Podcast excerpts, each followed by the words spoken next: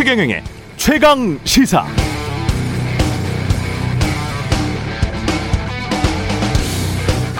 자본주의 사회라는 것이 각자 이익만 추구하면 결국은 전체적으로 다 이익이 된다 이런 믿음에서 출발했는데 하다 보니까 어떤가요?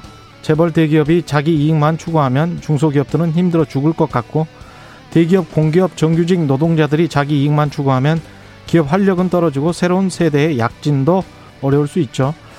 고시패스한 관료들이 자기 이익만 추구하면 본인 재임 기간 사고만 안 나면 되니까 당연히 사회가 원하는 개혁이나 변화와는 멀어질 수가 있겠고 선거에 나온 정치인은 일단 당선되는 것이 최대 이익이니까 선거 전과 후 말이 급격히 바뀔 수 있습니다.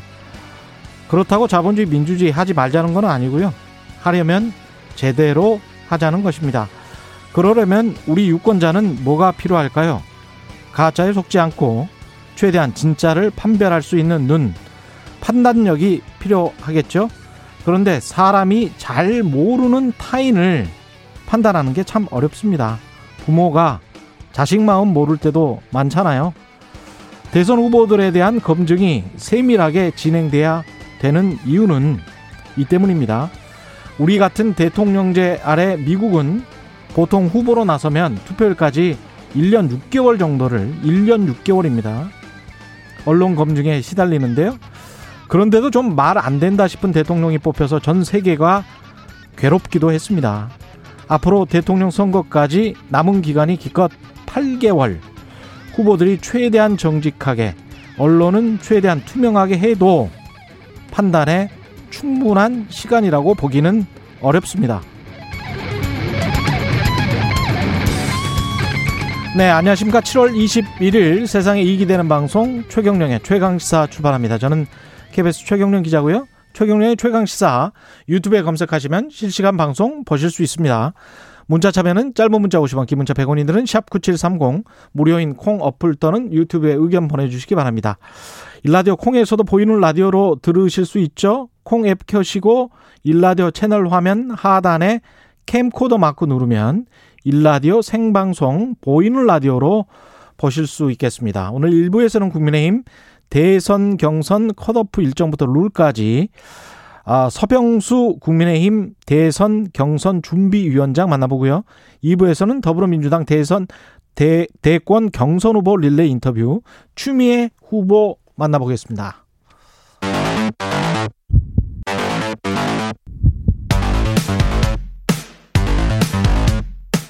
오늘 아침 가장 뜨거운 뉴스 뉴스 언박싱 네, 뉴스 언박싱 시작합니다. 민동기 기자, 김민아 시사평론가 나와 있습니다. 안녕하십니까? 안녕하십니까? 예, 오늘은 참 전달할 뉴스가 많습니다. 항상 많습니다. 예. 최대한 다 전달을 해보자고요, 우리가. 국내 화이, 뉴스가 이렇게 많습니다. 네. 예, 화이팅. 예. 외신까지 얘기하려면 시간이 없어요. 예.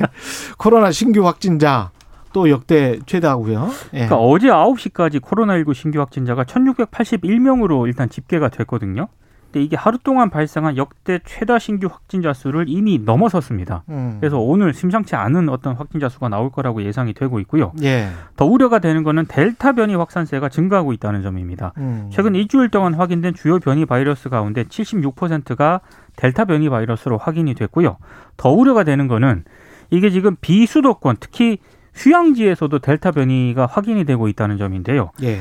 강릉 같은 경우가 대표적입니다. 지금 강릉 같은 경우에는 4단계를 거리두기 4단계를 적용을 하고 있는데 어, 델타 변이 바이러스가 굉장히 좀 증가하고 있는 그런 상황입니다. 지금 이제 확진자 수가 늘어나는 것 자체는 지금 검사를 늘리고 있고 그리고 지금 말씀하신 대로 델타 변이가 확산되고 있기 때문에 음. 그거는 이제 뭐 어쩔 수 없는 흐름인데 더 좀 우려가 되는 게 이게 확진자가 늘어나기 때문에 당연한 것이기도 합니다만 위중증 환자가 같이 늘어나고 있습니다. 음. 그래서 지금 이제 200명을 지금 넘었는데 이렇게 예. 200명을 지금 넘기게 된 거는 이제 올 2월 이후에 이제 처음이기 때문에 우려가 되는 상황이고요.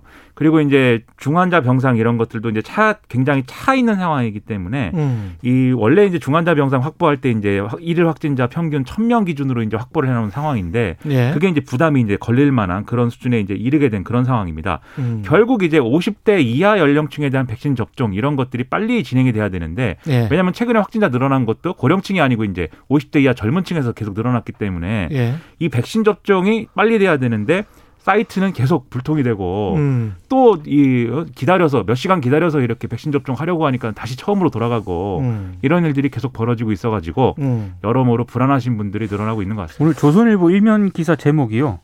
네 번째 목통 백신 예약하다 휴대폰 던질 뻔했다. 자극적으로 뽑는 것 같습니다.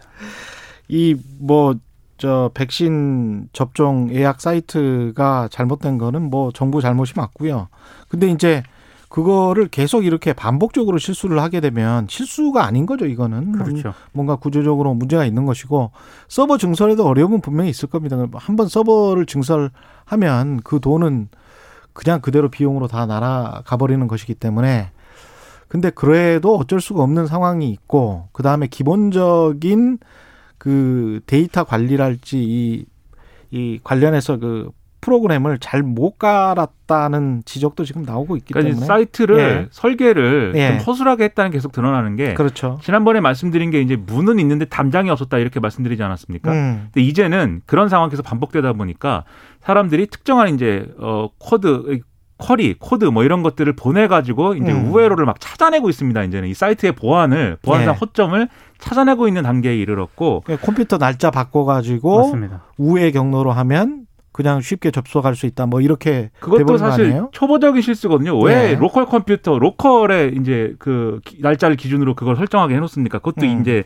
초보적인 실수고, 그 다음에 지금 보면은 이게 어, 이 사이트가 시스템이 이 예약 시스템이 견딜 수 있는 접속자 1회 접속자 수가 30만인데 음. 지금 한꺼번에 600만씩 전 접속이 되고 있다 이렇게 얘기하고 있는데 또 백신 접종 대상자 53세에서 54세가 150만 명이 넘는 수준이었거든요. 예. 그럼 왜 600만의 접속 수가 히트 수가 나온 건지 음. 심지어 이제 이 접속 허용 요청 수는 뭐 천만 건이 됐다고 하는데 예. 그게 왜 그런 건지 이게 사이트의 설계상의 결함인 건지 아니면은 어떤 부정한 방법의 어떤 접속 시도가 있었던 것인지 예. 이런 걸 또 파악을 못 하고 있습니다. 그래서 대안을 못 만들고 있는데 좀 이 부분에 있어서는 실력이 상당히 향상돼야 될 필요가 이 민간의. 도움을 받아야 될 것 같아요. 서버를 뭐 분산시키는 방법이랄지 여러 가지 방법을 좀 계산을 하고 이걸 시작을 했어야 되는데 그런 전- 계산을 전혀 안 했던 것 같아요. 전문가들은 예. 민간의 도움을 받아야 한다라고 계속 조언을 하고 있는데 음. 예, 정부 쪽에서는 그 부분에 대해서는 좀 아직까지는 신중한 것 같더라고요. 왜냐하면 개인정보 문제나 개인정보 이런 문제 것들에 때문에. 대해서 때문에 민감한 것 같습니다. 음. 그럼에도 불구하고 이 코로나 19 지금 특히 이 백신 접종과 관련해서는 좀 그렇고요. 그 숫자를 가지고 우리가 근데 물론 이제 조심해야 되는 거는 맞지만 숫자를 통계로 이렇게 바꿔 보잖아요. 네. 그러면은 우리가 너무 패닉에 또 빠질 필요는 없다. 이런 말씀을 제가 가끔씩 드리는데 우리가 지금 누적 확진자 수가 한 18만 명 정도 된단 말이죠. 그러면 전체 인구 수가 한 5천만 명이기 때문에 500명당 한명 꼴이에요. 지금 확진자로 있는 사람들은 500명당 한명 꼴이고 그다음에 6월에 보면 치명률이 0.24%로 낮아졌거든요. 네. 6월 전체 기간으로. 그럼 0.24%면 과거에 뭐 1점 몇 퍼센트나 2% 가까이 됐던 그런 초기의 단계하고는 0.24%면 사실은 1차 굉장히 굉장히 낮은 수준이죠. 1차 유행 때 예. 지난해 3월은 치명률이 2.87%였어요. 그렇죠. 예. 그러니까 0.24%면 거의 이제 독감 수준으로 내려왔기 때문에 무엇보다 빨리 백신을 접종하고 어르신들 다 맞고 50대들 다 맞고 그러고 나면 그래도 조금 좀 나을 겁니다. 예. 중증 환자들만 좀 잡아지고 그러면 훨씬 더 나을 수 있기 때문에 너무 또 공포에 사로잡혀서 그럴 일은 아니지만 그럼에도 불구하고 정부가 그렇기 때문에 백신 접종이 원활하게 될 수 있도록 일을 잘 했었어야 됐습니다. 네. 예. 예, 청해부대 이 이것도 엉망진창으로 지금 사실 일을 한 것 같은데 국방부는 자화자찬을 했습니까? 자화자찬을 음. 했습니다. 이게 왜냐하면 어제 에, 국회 국방위원회에 보고한 그 무슨 그 청해부대 34진 긴급 복귀 경감이 향후 대책이라는 제목의 네 장짜리 보고서가 있었습니다. 예. 여기서 뭐라고 얘기를 했냐면 어, 최단 기간에 임무를 달성한 최초의 대규모 해외 의무 후송 사례다. 이렇게 한마디로 자화자찬을 한 건데요. 이게 시기상으로도 좀 문제가 있는 게 어제 국방부 장관이 사과를 했거든요. 음. 사과를 한 당일에 국방부가 국회 보고서에다가 자화자찬하는 그런 보고서를 한, 하는 건데 이건 굉장히 문제인 것 같고요. 더더군다나 이 작전 후송 작전을 할 때 쓰는 암호명이 있습니다. 예. 그 암호명도 공개를 했어요. 오아시스라고. 그래서 어, 유승민 전 의원 같은 경우에는 페이스북에 예, 도대체 이런 작전면을 공개하는 나라가 어딨냐 이렇게 강하게 또, 또 질타를 하기도 했습니다. 그러니까 이게 해외 파병된 부대가 코로나19 대응 미비 때문에 조기에 이 퇴각하게 된 상황 아니겠습니까? 예. 근데 그걸 가지고 이제 이잘 퇴각하는 작전이다, 잘 데려오는 작전이다, 정말 멋진 작전이다, 뭐 이런 식의 어떤 어 인식을 보여주려고 한 것처럼 지금 비춰지거든요. 이 보고서는. 예. 그게 사실은 뭐 전형적인 또 어떤 군의 모습이기도 한 건데 지금 그럴 때가 아닌 거죠. 네. 야당은 서욱 국방부 장관 경질을 하라고 계속 이야기를 하고 있고 그런데 서욱 국방부 장관 같은 경우는 지난번에 공군 여중사 네. 사건과 관련해서도 지금 그랬었고 이 청해부대 사건도 그렇고 제가 보기에도 뭐 이거는 계속 사과만 하고 이럴 이렇게 넘어갈 수 어제- 있는 일은 아닌 것 같은데요. 어제 사과가 여섯 번째 사과거든요. 뭐 누군가는 책임을 져야 되지 않을까 싶습니다. 예.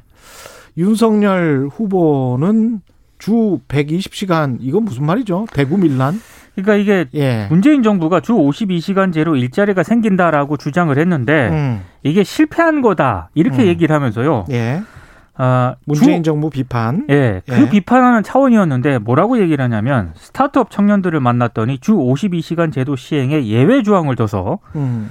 어, 노동자가 조건에 합의하거나 선택할 수 있게 해달라고 토로를 하더라. 게임 하나 개발하려면 한 주에 52시간이 아니라 일주일에 120시간이라도 바짝 일하고 이후에 마음껏 쉴수 있어야 한다는 것이다. 음. 이렇게 이제 부연을 한 겁니다. 그런데 네. 일주일에 노동 시간이 120시간이 되려면은요. 5일이 아니라 7일 근무 기준으로 하루에 17시간 일해야 되거든요. 하루에 17시간? 7일 기준으로. 7일 기준으로 네. 일주일 내내 이게 가능한 얘기는 아닌 거죠. 화끈하게 일하는 거네. 그러니까 이게 그런 얘기입니다. 탄력 근로제와 관련돼서 단위 기간이라는 게 있지 않습니까? 예. 그래서 주 52시간을 지켜라. 이걸로는 이제 지금 말씀하신 여러 가지 현장 상황과 맞지 않을 수 있으니 예. 몇 개월 내에 그러면 이렇게 쭉 통계를 평균을 냈을 때 주 52시간을 지켜라 이런 식으로 단위 기간이 있습니다. 음. 근데 윤석열 전 총장이 얘기하는 이제 그 단위 기간을 늘려야 된다 이 얘기를 하는 건데 음. 그런데 이미 2019년에 이 단위 기간을 이 논란 때문에 확대를 했어요. 노동계나 그다음에 일부 이제 어 진보 정당 이런 데서 많은 반대를 했음에도 불구하고 했습니다. 그래서 지금도 할 수 있어요. 근데 이제 할 수 있기 때문에 다 된다 이게 아니라 윤석열 전 총장이 언급하고 있는 게 이른바 게임 업계, IT 업계에서 얘기하는 크런치 모드 얘기거든요. 예. 그러니까 이 제품이 게임이 나올 나오기 직전에 직전에. 실제로 집에 안 갑니다. 예. 그런데 그런 상황이 그런 상황을 굉장히 일반화 시켜 가지고 얘기를 하고 있는데 그러다 실제로 과로사한 사례가 있어요 지금. 그렇기 때문에 그걸 전제해서 윤석열 전 총장의 원래 의미에 맞는 얘기로 우리가 해석을 한다 할지라도 그거 문제 있는 얘기고 비유적으로 말했다고 할지라도 그렇습니다. 예. 그리고 이뭐 노동자와 사측과 노동자가 이제 어떤 합의를 해가지고 노동자가 충분히 자기가 일하고 싶은 만큼 일하게 하자라는 취지로 다 받아들인다 할지라도 음. 그래도 그거 과로사 막을 수 없거든요. 노동자가 예를 들면 특수고용 노동자라든지 이런 경우에 자기가 알아서 돈을 많이 벌기 위해서 일을 더 하고 더 해가지고 결국 과로사하는 사례가 있습니다. 결국 이 주 52시간이라는 것은 노동자의 건강권이라든가 이런 과로사를 방지해야 되는 목적으로 법으로 이제 기준을 정하는 것 이것의 목적이 있는 부분이 있기 때문에 이 대목에서 이렇게 접근했다는 것은 사실은 노동 문제라든가 이런 거에 거의 관심이 없다라고 봐야 되는 거죠. 그리고 노동 조건을 스스로 결정할 수 있는 노동자는 대한민국에서 그렇게 많지 그게 않습니다. 핵심인 것 같습니다. 네, 없습니다. 그게 네. 핵심인 것 같아요. 제가 보기에는 노동자가 종류가 굉장히 다르고 저도 이 정도로 일했었던 기간들이 있었어요. 사실은 아주 어렸을 때 20년 전에 20년 전에 있었는데 뒷말 있잖아요. 마음껏 쉴 수가 없어요. 그러니까 120시간이든 170시간이든 200시간이든 일은 했습니다. 젊었을 때는 그렇게 일을 하고 그 다음에 마음껏 쉽니까 우리가 뭐 하루 정도 있으면 바로 전화 와요. 왜 안 나오냐고. 예? 7일 열심히 일하고. KBS 얘기인가요, 이거? 예, KBS 이야기입니다. 젊, 젊었을 때 예. 분노를 지금 네. 예. 게- 그렇게 계속 시키고 하루 지나잖아요. 그럼 왜 안 나오냐? 이렇게 이야기를 하면 어떻게 마음껏 쉬어요? 그러면 일주일 동안 뭐 누가 그랬습니까, 그때? 200시간 일하고 이름을, 이름을 얘기해 주세요. 그러면 5일 5일 정도는 쉬어야 되는 거 아니에요. 하루도 못 쉰다니까 하루도. 그리고 그렇게 요즘 일하면요 예. 큰일 납니다. 예. 그렇죠. 아니 납니다. 이게 지금 변화도 그렇고 노동 시간을 이렇게 선택할 수 있는 직종이 있고 그리고 노동 시간 자체를 선택할 수도 없고 임금 계약도 굉장히 힘들고 그런 사람들이 50% 이상은 될 겁니다. 참고로 예. 지난 1일부터 50인 음. 미만 소규모 사업장에도 예. 주 52시간이 적용이 되고 있습니다. 이게 대구 밀란 이거는 무슨 말이에요? 대구 밀란은? 이거는 이제 그 코로나19 초기 때요. 예. 어, 그 초기 확산이 대구가 아니라 다른 지역이었으면은 밀란이 음. 일어났을 것이다. 윤 전 총장이 이제 대구를 방문해서 이렇게 얘기를 한 건데, 예. 아, 이제 대구 동산병원에서 의료진을 만나서 아무래도 뭐 격려하는 그런 차원에서 얘기를 했겠죠. 근데 아, 아무리 그랬다 하더라도 그러면은 다른 지역, 지역이었다면 밀란인데 이 다른 지역은 그럼 어딜 얘기하는 거냐? 음. 아, 이런 논란부터 제기가 됐고 아무래도 좀 정치적인 의도가 좀 있었던 발언 아니냐? 보수 지지층 결집을 노린 음. 이런 비판이 좀 나오고 있습니다. 그러니까 그 당시에 이제 대구에서 이제 이 신천지라든가 이렇게 해가지고 뭐 집단 감염 사례가 이제 크게 나타나다 보니까 일부 이제 lockdown이라든지 lockdown이라든지 이런 이제 대책도 그 당시에 이제 봉쇄 정책이나 이런 것들을 많이 이제 다른 국가들도 하던 때지 않습니까? 그러다 보니까 일부 그런 것을 고려할 필요도 있다라는 얘기도 있고 해서 일부 보도 자료에 봉쇄라는 단어가 들어가 가지고 음. 그게 큰 어떤 논란이 되고 그랬던 걸 기억하실 겁니다. 예. 근데 그게 사실은 대구에 문제가 있기 때문에 봉쇄를 하자 이게 아니라 진지하게 논의는 안 됐었던 것 그렇죠, 같은데. 그렇죠. 예. 그것도 하나의 어떤 이동 금지라든지 뭐 음. 이런 차원의 얘기였는데 그게 확대돼서 논란이 됐고 그게 사실은 비생산 적으로 귀결됐거든요. 예. 근데 그 얘기를 다시 끄집어내서는 대구가 아니었으면 어, 다른 구- 도시였으면 밀란이 일어났을 거다라는 얘기가 나올 정도로 음. 대구가 그때 여러 가지 좀 잘 지켜가지고 코로나19를 현명하게 극복한 거다 이런 얘기를 한 건데 이게 취지야 뭐 지역 감정과 별개의 어떤 논리를 펴려고 할, 했다고 할지라도 예. 결국은 이게 지역 감정이 될 수밖에 없는 얘기로 될 수밖에 없는 거고요. 그리고 앞서 말씀드린 그 비생산적이었던 논란을 음. 또 정치적으로 이용하는 문, 문제가 될 수 있기 때문에 이것은 부적절한 발언이 아닌가 이렇게 생각이 됩니다. 참 이상한 과거의 그 구식 정치만 어디에서 많이 배운 것 같아요. 예.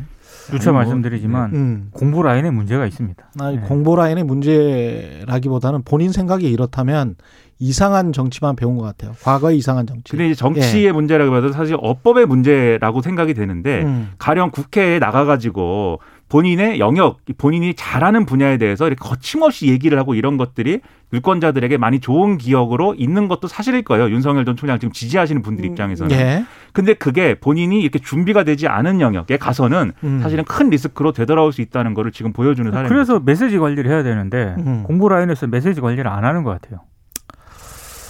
공수처가 청와대 그 이광철 전 비서관이죠. 예, 압수수색 했습니다. 집 자택 자택을 예. 압수수색을 했고요. 짧게 하시죠. 예. 네, 어, 공수처가 일단 청와대 민정수석실의 이 비서관 사무실에 대해서도 압수수색 영장을 제시를 했는데 음. 어제 자택 압수수색에 입회하려고 자리를 비워서 집행을 못했습니다. 그래서 음. 공수처가 오늘 다시 압수수색 절차를 재개할 예정입니다.